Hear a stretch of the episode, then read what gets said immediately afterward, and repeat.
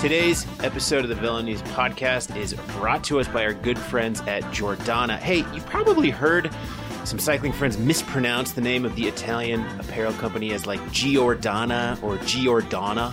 Uh, it's Giordana. The etymology is related to the River Jordan. Uh, the Giordana Sagittarius logo has been a staple of the Pro Peloton for decades, made in Italy for cyclists by cyclists since 1979. Thanks to a long history of partnerships with top pro teams in the sport, they have the knowledge to deliver clothing that the pros rely on. Today, it's not just Mitchelton Scott and Astana that benefit.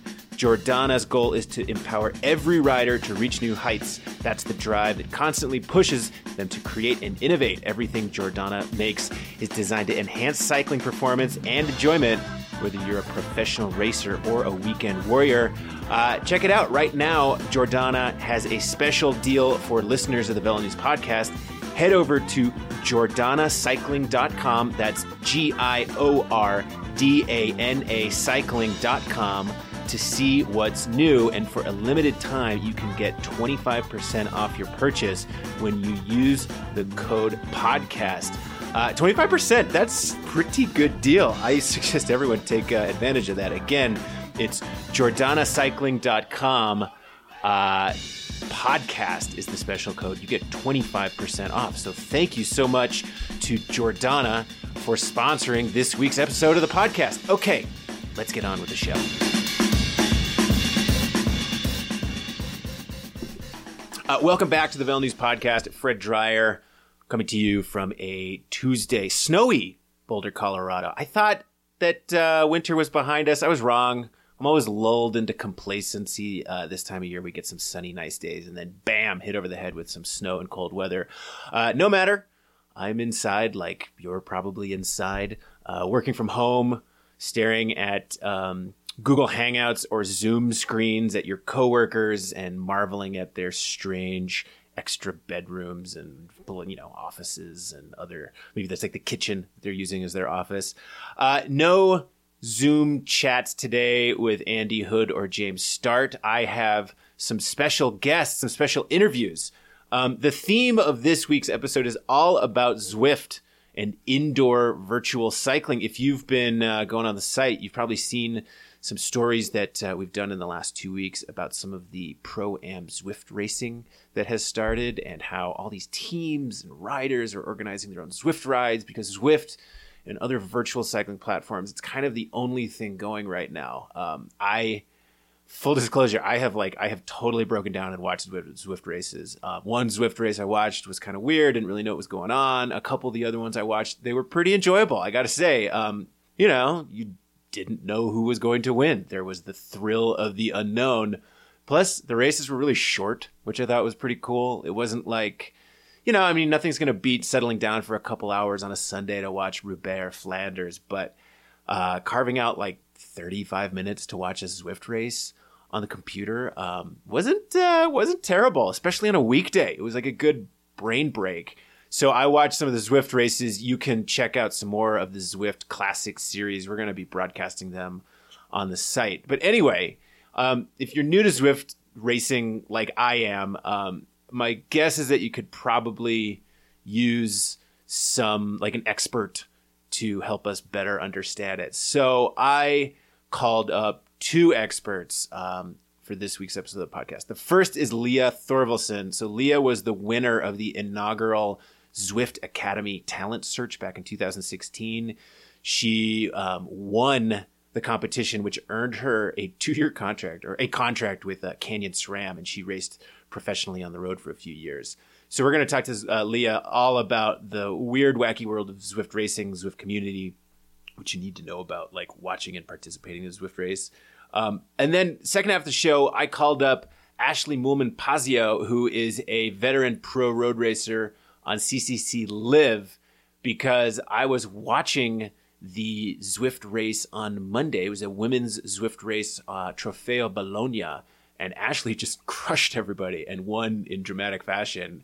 And Ashleigh's been hosting some rides. She's been tweeting about it.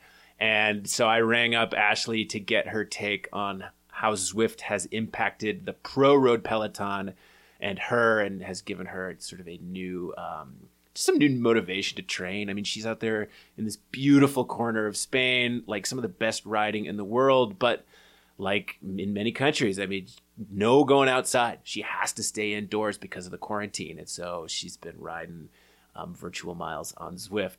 Um, again, as in past week's episode of the lockdown edition of the Velo News podcast, apologies in advance for any audio breakups, babies crying, um, you know, bouncing my fingers on the desk. Um, you know, the level of professionalism. We're trying to keep it high here at the News podcast, but um, every now and again there are lapses because I cannot control the environment I'm in. Um, in fact, oh, there's my, my, my, little doggy just walked into the office. Okay, doggy, we're recording the podcast. Go on there, buddy. All right, without further ado, let's get to Leah Thorvilson, and then we're going to hear from Ashleigh Moolman Pasio.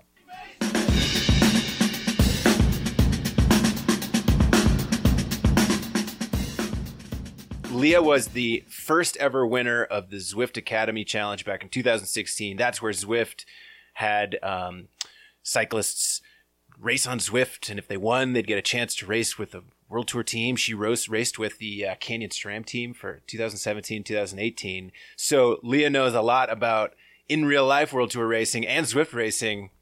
So Leah is going to be our guide to the wacky world of Zwift racing. Leah joins us now. Leah, thanks for making time for the Velo News podcast. Yeah, no problem. Thanks for having me.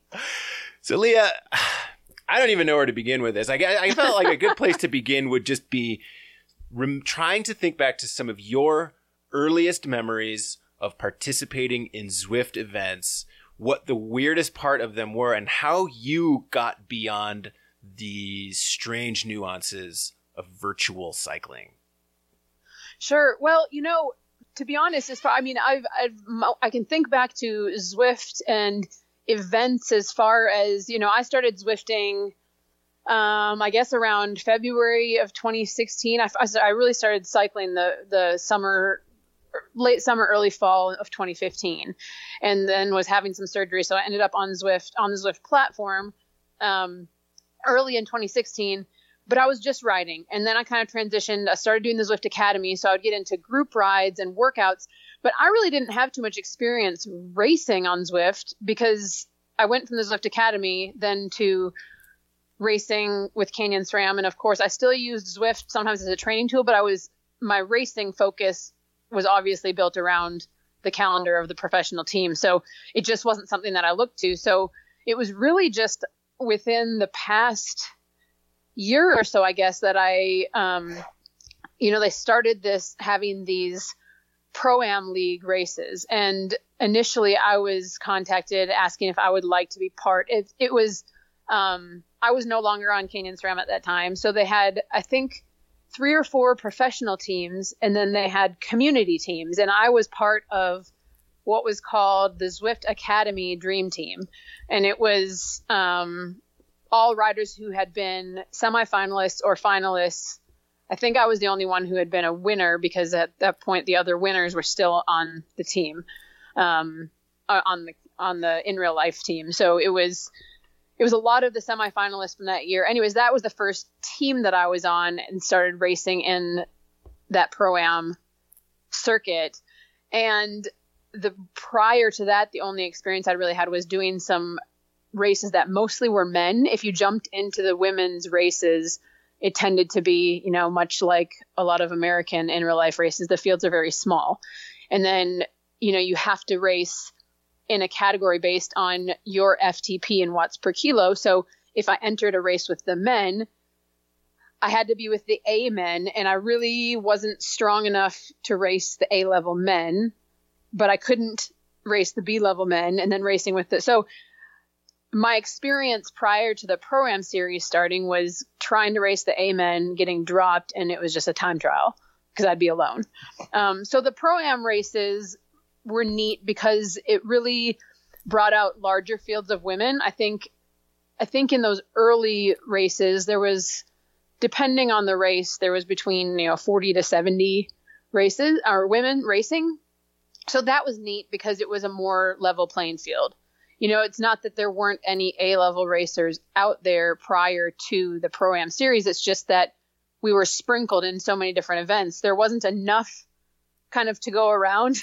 so putting us getting these events where you are guaranteed a good field of women of similar caliber made it a lot more fun and interesting because you're able to hang on and actually play the game instead of you know when you're with the A level men it's like I was it was a matter of telling how long can I stay with these guys before I get dropped and then ride in the rest of the race as a time trial.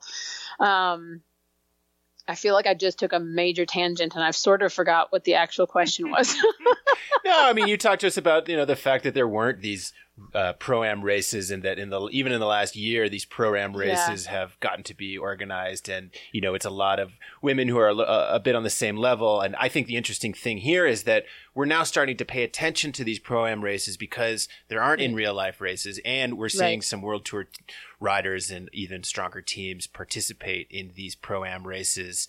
Um, and and do very well in them. Today we saw Ashleigh Moolman win the race in Bologna. Um, I guess the next question for you is that you know so tell uh, take us through the ebb and flow of one of these pro am races. It's one of these top Zwift Classics races or a Tour of Watopia. How long is it? What do the and then you know if if a normal road race you know there's like a neutral rollout and then there's some sprint points and then everyone is like going for the sprint at the end or the you know there's team tactics and stuff like that What's the big difference you're seeing in one of these between a traditional road race and something like uh, a Zwift Pro Am race? well, I'll, I'll, highlight some of the big differences for you because really it might be a shorter conversation for me to say what is the same, you know. And other than, I mean, you're you're on a virtual bike, and in the real world you're on a real bike, and you know you're it's going to hurt. You're going to put out a lot of power. That's kind of seems like where the similarities end. Um, being a great tactical racer um, there are tactics you can learn to play in Zwift, but you can be the worst bike handler in the world and you could still do pretty well on Zwift if you're if you're strong and you know the tactics to play in a Zwift race. Um, so they're very different. Um, but point out the biggest differences. Number one is there is no such thing as a neutral rollout in Zwift. Even if you're in a race that has a quote unquote lead in prior to the actual start of the race, you you will not see the peloton if you take that neutral rollout like a neutral rollout. I mean, neutral rollout in real life is it's very serious. You, there's no attacking. There's no there's not a lot of watts. You're you're held back until you know they wave the flag. Zwift, when that banner drops and the clock goes to zero, you better already be revved up to I don't know about for me it's about 280 to 320 watts for the first minute because otherwise you will miss the first selection. Um, and that started to change. You know, I know we talked a bit before we got on the actual recording here about um, the level of the racing, even in the pro am invitational races just over the past few weeks. And I attribute that to the quarantine and to more people getting more experience on Zwift, getting more exposure, whether it's in these races or the community races, learning kind of how to manage um, the way you know the the slight delay that you might feel in power, like how to actually catch the draft and where is the best place to sit in the position in Zwift, um, learning the courses and what points are you know good places to expect a move to be made, how to watch other and observe other riders and know when somebody else might be making a move. As people are spending more time on Zwift and learning those things, the level of competition has seriously elevated. Um, and that was one of the probably one of the things that somebody would learn after even doing one Zwift race is that if they're not spun up and ready to roll off that line full force, you know, I know the first couple of pro am series that we had, you'd see a selection of 20 to 30 riders sometimes within the first two minutes of the race because probably somebody who wasn't super familiar sat there, waited for the zero, you know, the tamp, the banner to drop, and then started going, and you can forget it. the others are off the line. So that's one of the biggest differences, I think, is you are going. I haven't really raced cyclocross. When I, I, say really, like I've sort of raced it. I haven't raced cyclocross. um, but people say it's comparable to a cyclocross start, that it's just very aggressive right from the beginning. Um, it will usually settle down then after a minute or two. Um, but you're always there's not really any rest period. I have been in some other races in like community races with um any of the races that are getting live streamed now tend to attract a bit larger field. And if it's, you know, say a 40K race, which for Zwift compared to these pro am races, it's it, that's a fairly long race. Then you'll see a little bit of, you know, a selection might be made and the lead pack might ease off slightly to where you can kind of recover. These pro am races, um, this last this series going on right now is with Classics. They they're about 25k. Um, the last series, the Tour of Watopia, they were about 16k. So there really is no let up. I mean, you might have like if there's a sprint or if there's a KOM, you're going to have a surge. But even when you're backed off, it's like I know the the first couple Tour of Watopia races, I set all time best 20 minute power because you just aren't ever even though you do catch a draft of sorts on Zwift, it's different from in real life. Like if you if you ease off the power for a couple seconds, you will find yourself quickly out of the back. Yeah, and from that uh, perspective, I mean, I've had people tell me that it's a lot more like a time trial effort where you know yes. you are always putting effort into the pedals, and it's just a matter of like choosing where along the course you're going to ramp up and learning yes. how to play the game and, and these types of things, which I don't know. I, I've actually appreciated, you know, I look, I love watching in real life bike racing. It's what I do for a living. I love watching the classics and stuff like that and Tour de France stages. But, you know, there's, hey, the early breakaway forms and then you have a lull in the action. And then it's a question of who's going to take up the chase and are there climbs where people are going to go hard on an attack. And like, there's a pretty regular ebb and flow that you get used to over the course of like watching four hours of bike racing. Whereas a Zwift race, a lot of them tend to be these just like slugfests, a battle of attrition where, you know, you start with a group of 40 and by midway through there's only like 15 or 16 people left. And then, yeah, you know, then, then the rest of the race, depending on if it's uh it's a points race where they're going for sprint and QOM points along the road, it might break up there. Or if right. it's like we saw today with this uphill finish, you know, it's just sort of like the strongest rider. I mean, Zwift yeah. racing definitely feels like the strongest rider is going to win. It is, and you know, and this this series is different as well because you know this was a this was a scratch race, and the previous race was a team points race. Where the previous series, the Tour of Watopia, it was a three race series. All the races were pretty short. All of them were scored by teams, and there was a but there was a um a general classification across the three races. So then you got to see, and, and I don't, I'm not saying one is better than the other. It's it's just different, but there was a bit more tactics maybe because there was specific riders rather than each race is every rider for themselves even if they're part of a team. It was more there was more of that in the races with the general classification because you kind of you know you were looking at you knew specific riders were were a threat to the overall standings. So yeah it's it's it's learning the tactics and knowing which type of race is being raced and what that series looks like all is going to kind of play into how the races will unfold. What are the common mistakes you see when someone from the world of road racing jumps into their first Zwift race?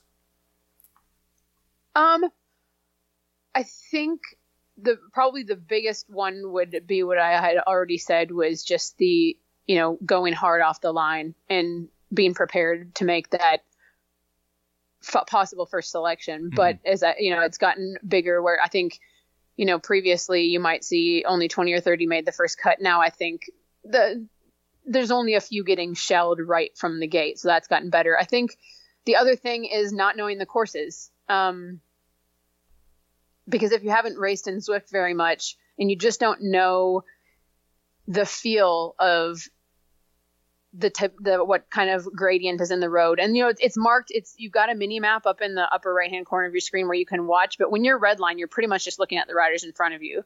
So if you know a course and you kind of you know you've ridden uh, hundreds of kilometers over it in your training you know exactly where the dips and the rises are and know to make those moves. So i think that's somebody just coming in and saying okay well i'm i've got this much power i'm strong i can go in here and just just follow follow the group, but if they don't know something's coming, they're just not prepared for those moves. And then I think the other thing probably is not knowing, understanding, or knowing knowing the the power ups, not knowing what they do, mm-hmm. not knowing where they're coming from, and not knowing how best to utilize them, both in terms of um, for example, one of the power ups you can get is a truck, and it makes it gives you double the draft or uh, it, it multiplies the draft that you're getting. And if but it doesn't work unless you're on someone's wheel. So if you're off the front and you drop a truck power up, it's useless. I think that's just the things you might not know. And then you know the the helmet power up, which makes you more aero for 15 seconds. If you there's a timing to it. And i i can tell you that the timing matters. I can't tell you that i've particularly mastered it. I know i've i've waited too late to drop my helmet you know thinking you're going to kind of slingshot off everybody else making their final sprint to the finish line. And you know, oh, I'm going to drop my helmet a little after everybody else's and catch their draft and then go zooming past them. And it, it's, it, there's definitely a perfect timing to it. and I've, I've screwed it up a couple times, but, but I think that's something that, you know, I'm playing with and I kind of know how, even though I've done it incorrectly. But I think that's something that if you're not ever in the game and you don't know what those do or how long they last or at what point to drop them, that's definitely a disadvantage. Dropping trucks and dropping helmets. I like dropping it. trucks and helmets, yeah. and and the ghost, there's you know there's another power up that makes you invisible for 15 seconds, I think, or 10 seconds or something. And it's I mean it's a hard one to watch for, but sometimes you know looking to the people, looking to the list of names on the right, and if you see somebody's watts per kilo numbers go orange that's an indicator they're either about to make a sprint or maybe they're going invisible and they're trying to get away without anybody seeing them there. So that's kind of another one where if you just if you just don't know what it is and suddenly you're like, what the heck, this person is you know 100 meters up the road. How did that happen? It's like, well, their ghost. Something I've appreciated about following the Zwift series over the last um, two weeks or so has been the personality stories and some of the people who are actually really, really good Zwift racers. So in the second Zwift Classics race, it was actually won by a 17 year old kid in his uh, uh, the basement of his parents' house in Italy, and he's a very, like, very accomplished cyclocross racer and everything like that. But he's just he's a really good Zwift racer. I wrote about the Team Hino squad where you know they're uh, Louise Hoback as a mom. There's a couple moms. There's people with day yeah. jobs. You know, they yeah. they talked about how they're not the best pack riders, but when it comes to Zwift racing, they're these you know great TTers and can put out a lot of um, watts. And so it seems like Zwift is also opening the door for some people to shine who, you know, maybe are not the traditional, from the traditional cyclist mode of, you know, having the ability to go train for four or five hour road races and, yeah. you know, uh, try yourself in the pack. I mean, who are some of the people that you've gotten to know through the Zwift community who maybe fit that mold? Oh my gosh, there's so many. I don't even, you know, I don't even know hardly where to begin, but I'll just what I was about to say, and I'll make it work into this too, is another piece of that is the people that you know I'm on I'm on a team with, mm-hmm. and there's only my mind has still got a little bit of that race fog in it, but I think I think well, okay, there's two women on my team who I've actually met in real life. The others I've never, but we've got a WhatsApp chat going. We get in these races together. It's like I feel like I know all of them so that's another piece of it that it's like you get to know these personalities but um, just to put into perspective um, some that fit that mold i would say helen mckay is she's a super super strong racer. She's um, 40 years old and not a mom but she lives in the uk she's made the zwift academy semifinals twice i think. Um, and she's just a hilarious person. Like she definitely, on top of being able to just put out some serious watts and show up time after time on any course that we race, she's one I can always count on to drop something hysterical just to lighten the mood or, you know, kind of take the nerves away before a race is going to start. She's definitely kind of the team comedian. Um, and she's, I, I wish I could give you some statistics because she's had some impressive accomplishments in real life as well, but not it wasn't like national titles. Um, maybe some masters national titles actually. But um, yeah, she's definitely a standout. Mary Wilkinson, who rides for the Canyon ZCC team, was a Zwift Academy finalist. Um, she's won some hill climb championships, I believe, in real life. Um, but actually, she's sat out the last couple of races because her I don't know if it's year round, but right now she she does lambing, like raising and birthing, and I don't know. I'm probably doing a total disservice I, trying to describe what lambing on, is. Uh, I follow her on Facebook, and there yeah. are lots of cute so lambs it's, being it's born. Just, it's just it's just funny, you know, because you're used to, if you follow cycling and you follow the top level pros in real life, and you look at their Instagram stories, the majority of them, it's bikes, bikes, bikes, which makes complete sense. But then you follow some of these Zwift racers, and they're obviously very strong riders. Um, take their Zwift racing really seriously, may do some in real life racing too, but their Instagram feed might be full of lambs. so it's just kind of like very serious, very strong, talented athletes, but it isn't their entire life. And I'm not, and I hope that doesn't come across as uh, judging on either side. It's just kind of like you said, it's kind of fun to see the personalities of these people who it's kind of like um like nobody's day job, nobody's full time day job is racing Zwift. so it's kind of like the the the in quotes pro world of Zwift racing for people whose the majority of us our full time deal is something else. Well, and you fit that mold as well. I mean, you have a full time job. You're a former elite. I runner. don't, but You I'm don't- looking for one. Are You're looking for one, but you, uh, you know, you were, uh, you came from a background of running, and then had gotten into Yeah. cycling and did Zwift, and, and got the Zwift Academy uh, victory, and then went and raced with Canyon SRAM. I mean, what do you remember from those first few experiences of stepping into high level in real life Oh, road man. races? Both areas in which you felt like you were, you know, prepared for it because of being a Zwift champion, but other areas where you were like, oh my god, this is really different than racing on Zwift? I was all that second part. there was there was no part of me when I joined that team. Um, now try not to get emotional about it because for some reason when I talk about it, I I, I get. I mean, in a good way, like it's fond memories, but it was really a pretty terrifying experience. Like I would do it again in a heartbeat, and it was probably what will go down as the best couple of years of my life. Like that is an experience like some people try to get that their whole life they dream of that their whole life and they'll never get there i got to live it and experience it but the only piece that i knew that i had going in was power and in the real world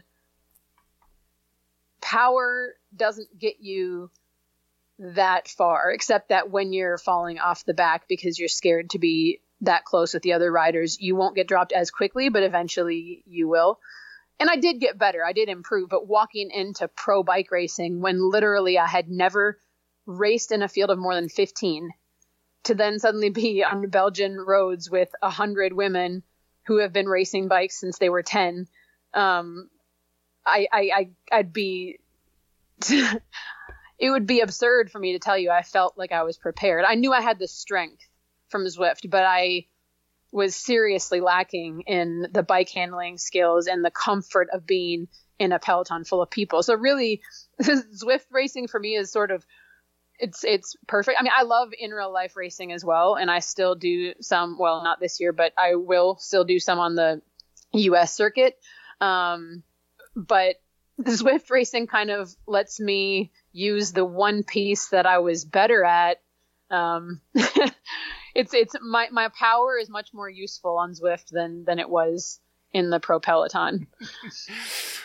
well, yeah, I appreciate the honesty in that answer. Yeah, I, really. I mean, you know, it is what it is, and I think and it and it's changed a lot. I mean, I say this all the time, and people, I think some people kind of think I'm being modest or putting myself down, and I'm absolutely not. What I accomplished was cool. I think uh, the fact that I didn't give up in some of those scenarios where it was I definitely the thought definitely crossed my mind in the first few races in the pro peloton of going to my manager and saying I don't think I can do this. And it wasn't that I didn't want to do it or that I wasn't enjoying it. It was just that li- really it was terrifying.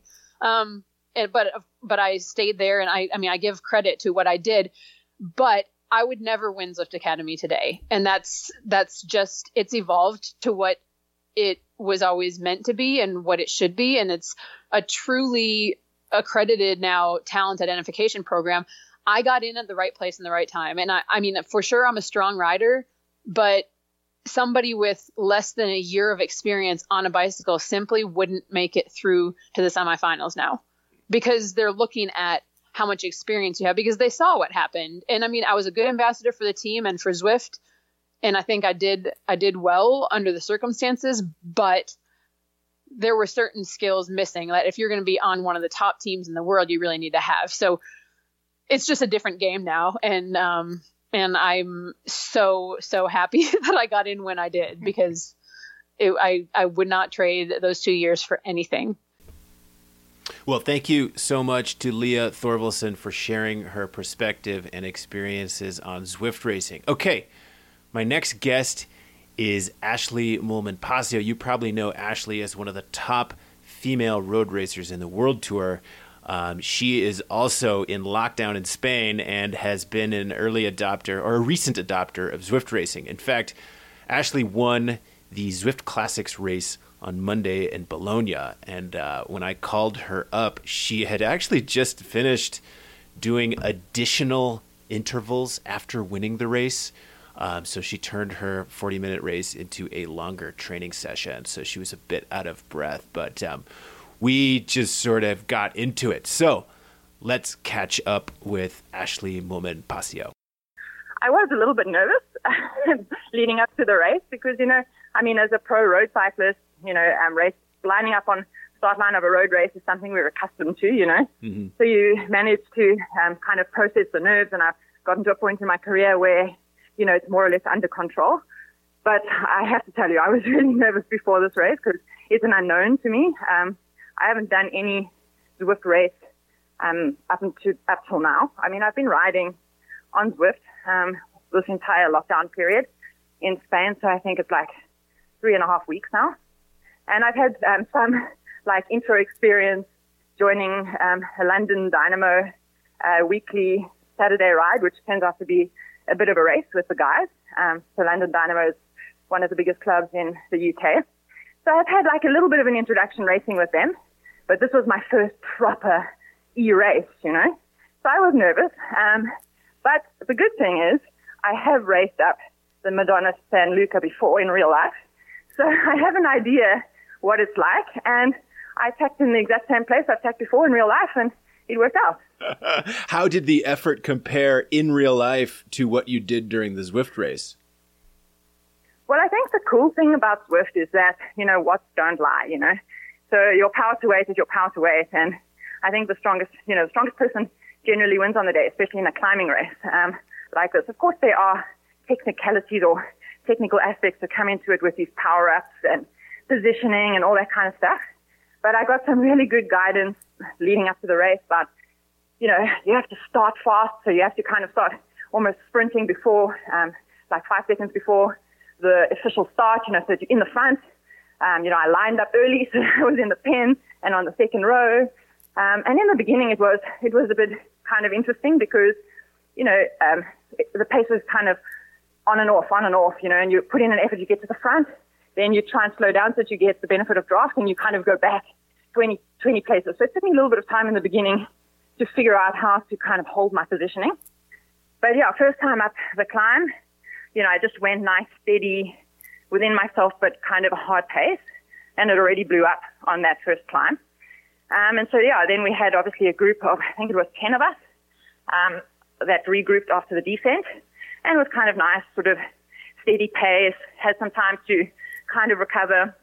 And then, of course, coming into the climb for the second time, it was perfect to be in a smaller group because positioning is that much easier. Um, yeah, and then hitting the climb for the final time, I had to kind of keep myself under control in the beginning because I'm the type of rider that often gets a bit excited um, too early.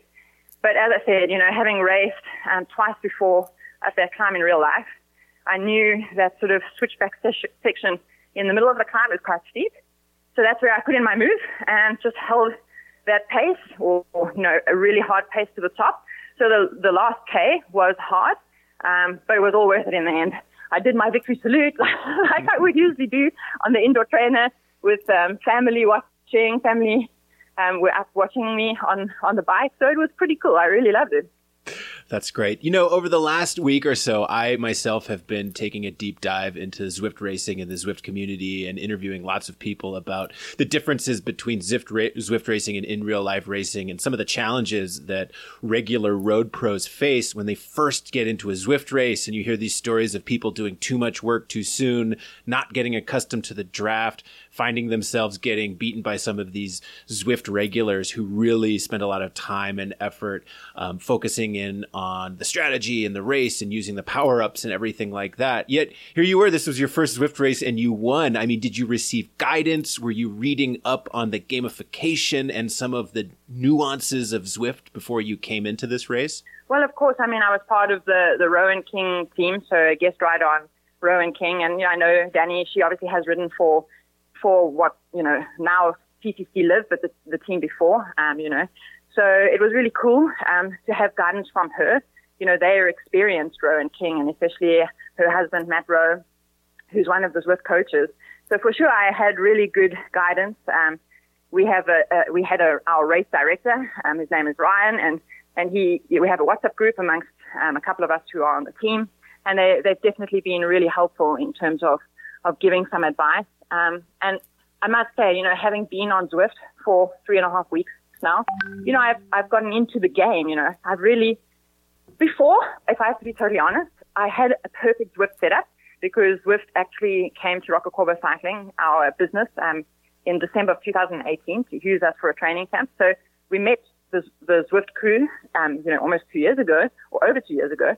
And they very kindly set me up with an amazing Zwift setup. But up to this point, I haven't really had to use it, you know, and it's typical um, road pro mentality. Like, if I can train outdoors, why am I going to train on indoor trainer? And a lot of us actually possibly have a bit of a negative mindset towards it because indoor training or indoor racing is a different ball game. It is harder. It's like pure power, you know. There's nowhere really to hide. You know, you get the draft and stuff like that, but it's raw power. And um, up till this period before the lockdown, I mean, my style of riding as as a climber, high cadence, you know, I'm not necessarily the most powerful um, rider when it comes to raw power. So coming into this lockdown, um, you know, I could have kind of been really negative and and made my life difficult for myself. But I decided right from the start that I'm just going to do my best to make the most of it. And I just threw myself into Zwift and just embraced it for what it is. And very quickly, it just grew on me. I mean, if you really immerse yourself into the game, it's really awesome. I mean, the job they've done with the visuals and the community aspect and the option to, to chat and to do meetups. I mean, my, my riding, my training has become more social than it's ever been in my entire life um, on Zwift, you know. And the cool thing is you can do these no drop rides where you can do your intervals, but you could be riding with, you know, just someone else on the, in another part of the world that's just going easy with you and keeping you company. Um, so, you know, I really threw myself into it. And then, as I said, first introduction to a bit of racing was with the London Dynamos. And that's where I started to kind of get an idea of these power ups and how to use them and when to use them. Um, and then, yeah, of course, at first, when I was approached by Rowe & King, I was a little bit skeptical and wasn't really sure about this e-racing thing. And so it took my agent, Steve Fry, a bit of persuade, persuading to get me to really like throw myself into it.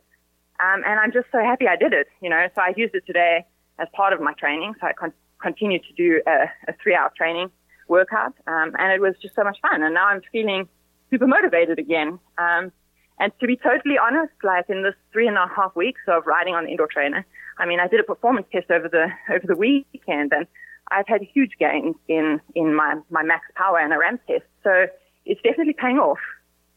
I've also been impressed with the Zwift community itself and how strong some of the riders are. In interviewing some of the women on the Team Hino squad last week, I was blown away by their numbers, and they were very open and honest. They said, "You know, we're not the best when it comes to pack riding." One of the women had had a bad crash in the past and felt very, you know, she had uh, trepidations about riding in the pack. But as a time trialist and as a Zwift racer, you know, this new this new platform has given her a almost a new career as a cyclist because it is so much based around power and then the gamification of it. You know, as you look at Zwift and now having participated in some of the races, what do you think the the future and the opportunity is for it as both a racing platform and almost as like a spectator sport platform? Well, I must say, I, uh, hats off to, to Zwift uh, for the job that they've done because it's, it's really incredible. Um, the platform they've created and just the quality of the imagery and the whole experience. Like the feedback I got this evening after this race has been super positive. You know, family, friends. You know, I, actually did a, a, a Liv CCC, a CCC Liv. Sorry, let me actually get my team's name right. Um, meetup uh, today on Zwift this this afternoon, and so I rode with 200 women from all across the world with a ladies only ride. Um, because it's initiative by Liv, um, and you know, chit chat and talking about the race, and obviously I spoke about the fact that I'm racing, you know, and then obviously they all got on board to watch. My family all were watching. My teammates were watching. Um, and the response I've got after this race has been huge, you know. Um, so I think people are really embracing it. You know, um, it's it's really. And I've rewatched the race as well, and just seeing it on TV. I mean, obviously it's avatars, but it's really incredible. Um, so I think I think to be honest, I kind of felt like up till this point, I feel like pro pro road cycling has been a bit slow um, to to kind of adapt or adjust to this very, very extraordinary period, you know. Um, so I feel like road cycling has kind of proven that it's not super agile in terms of, of, of adapting. And we all kind of know that because it's really traditional, um, historical, you know, sport.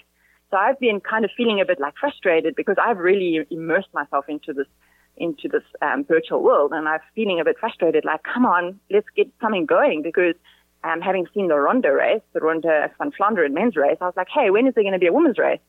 Um, so yeah, I think there's really a future for this. Um, to obviously road cycling is road cycling and it's special. And I don't, I don't ever want to um, replace it obviously with e-racing, but I think that there's definitely um, a possibility to to incorporate this into the sort of model of of pro cycling. Um, and to po- possibly use it at different times of the year, maybe in the off season, um, or to use you know riders that aren't you know some of our teams are quite big, you know, so to give um, other girls opportunities to race that aren't necessarily um, very busy in, like, let's say, the spring classic season or so for me, I think it just opens a new world, and I'm definitely on board in terms of of being innovative and and finding a future in it. Maybe it's going to be part of my retirement.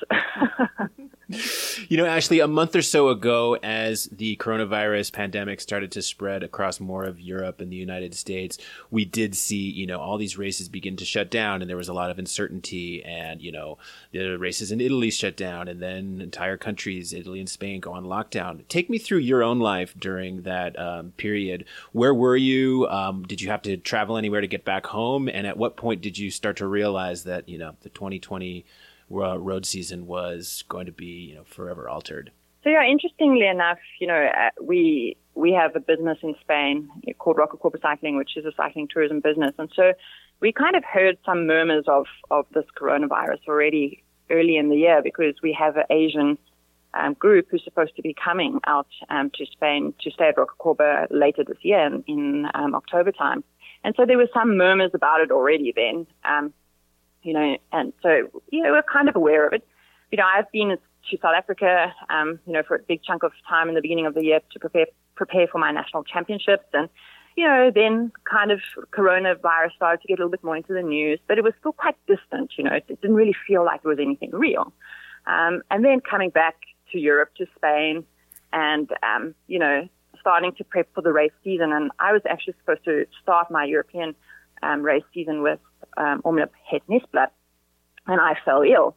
Um, so I ended up missing the race. And so then, you know, the focus turned, okay, don't worry, Ashleigh, um, you know, focus on, on Strade Bianche, you know, don't let this put you down, just recover properly. And this is the encouragement the team was giving me and, you know, all focus on Strade Bianche. And then it started to become, if it, if it even happens, you know, so that's when it really started to, um, to hit closer and closer to home. But I think that already, even at that stage, I think we were all in denial. You know, you, we kind of saw it was, we had seen what had happened in China. It had now come to Italy, and you saw it was sort of becoming a real thing in Italy, which is that much closer because it's now it's in Europe. But I think everyone sort of kind of felt like it won't happen to us. You know, um, it's it's going to pass over. And then, you know, with the first race um, that really affected me, being Strade Bianche, being cancelled, then you're like, okay, this is hitting home. But the first reaction was also like, oh, I think it's an overreaction, and you know, this is all being blown out of proportion, and still in a bit of denial, you know. And so then it, the next step was readjusting our season. So already then it was like, okay, well, I don't usually race the races in Holland like Ronde van Drenthe, but I need some race races before Flanders, you know, which would be a goal. Um, so I'm going to do Ronde van Drenthe, and then Ronde Ronde van Drenthe is cancelled. So then it just started becoming more and more real. And then, um, you know, with the lockdown happening in Spain, it was crazy how fast it happened. So there were like murmurs of it happening um, or rumors started on like the Friday. And literally by that Sunday, it was full lockdown. So within 48 hours, it went from being a rumor to being a reality.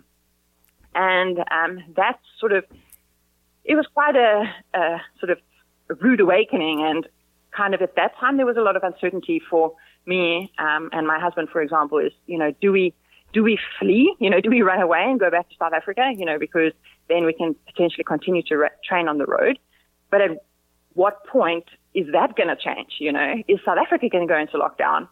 Um, and so there was a lot of uncertainty, but at the same time, you know, South Africa closed their borders pretty fast as well. So um, Spain went into lockdown on the Sunday, and I think by Tuesday, South Africa closed their borders. Now, of course, we're South Africans, so I suppose we would have been able to have um, entered back into the country, but we would have been in some kind of self-isolation.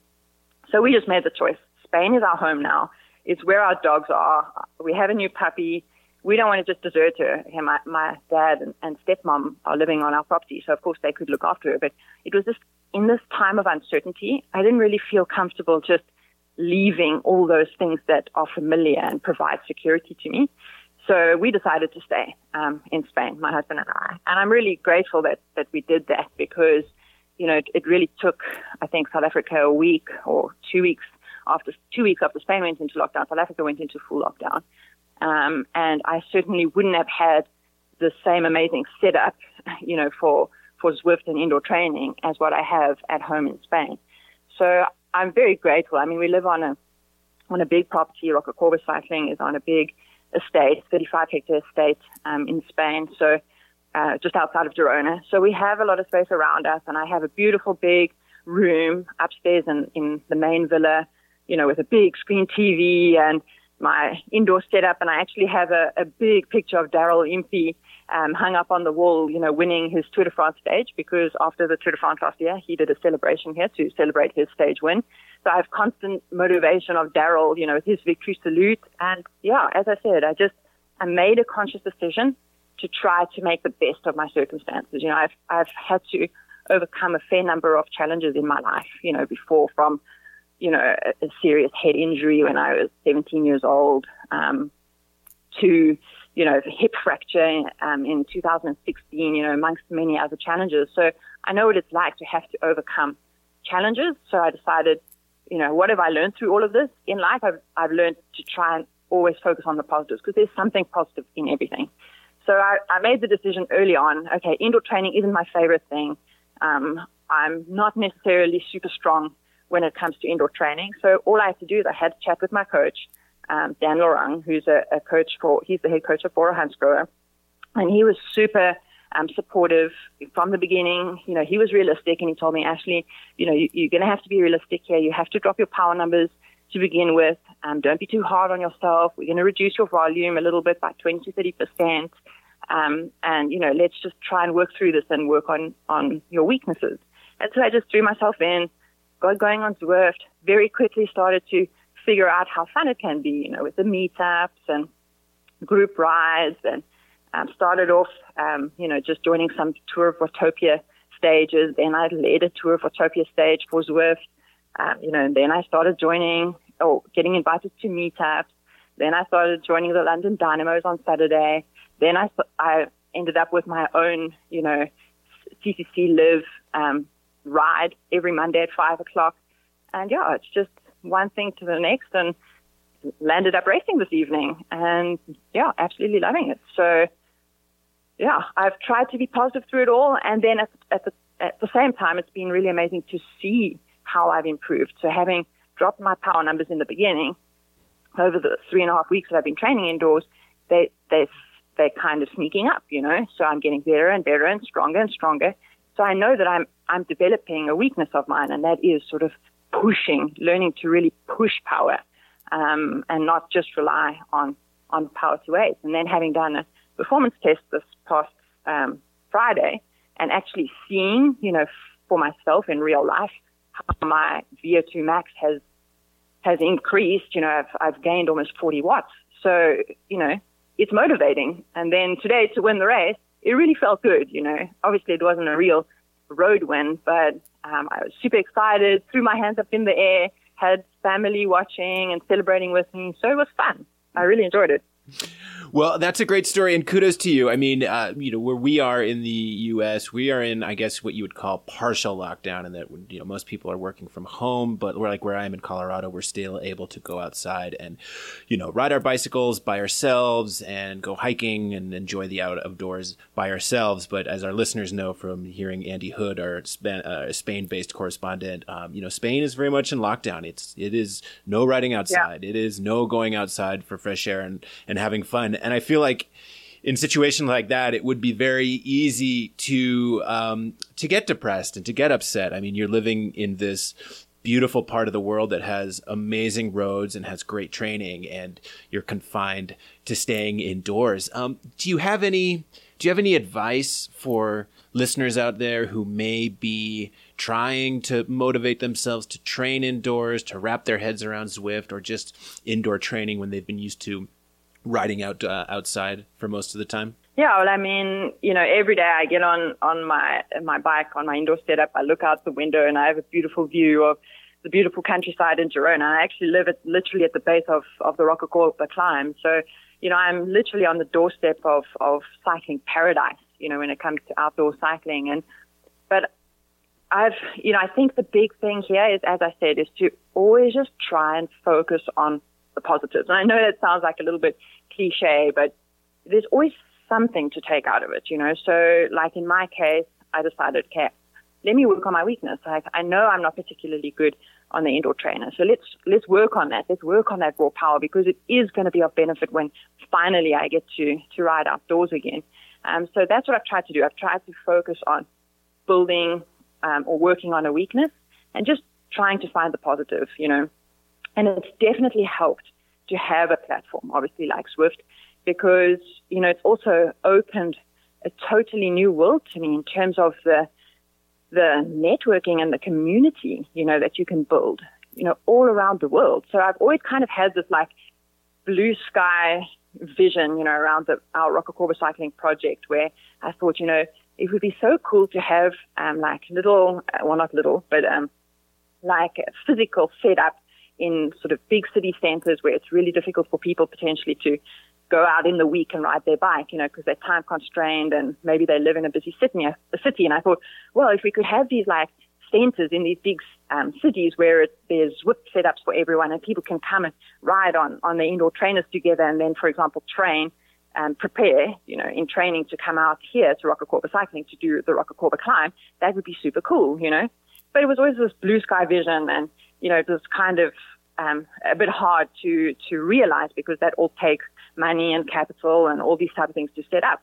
But what's just become evident to me through this whole lockdown is you don't even need that. You don't need physical um, setups anywhere in the world because you just need to climb on your bike at home on the indoor trainer, and you can meet up with people all around the world in this amazing virtual world, you know, of Watopia or, or London or New York. Um, you know, so I've just seen it from a personal perspective, you know, obviously representing CCC Liv. I'm doing a weekly meetup, which I'm going to continue to do even after the lockdown because I just see how powerful it is, you know, riding with these women on a weekly basis and just, you know, giving them some motivation and just chatting to them, giving them some advice around nutrition or whatever they want to know.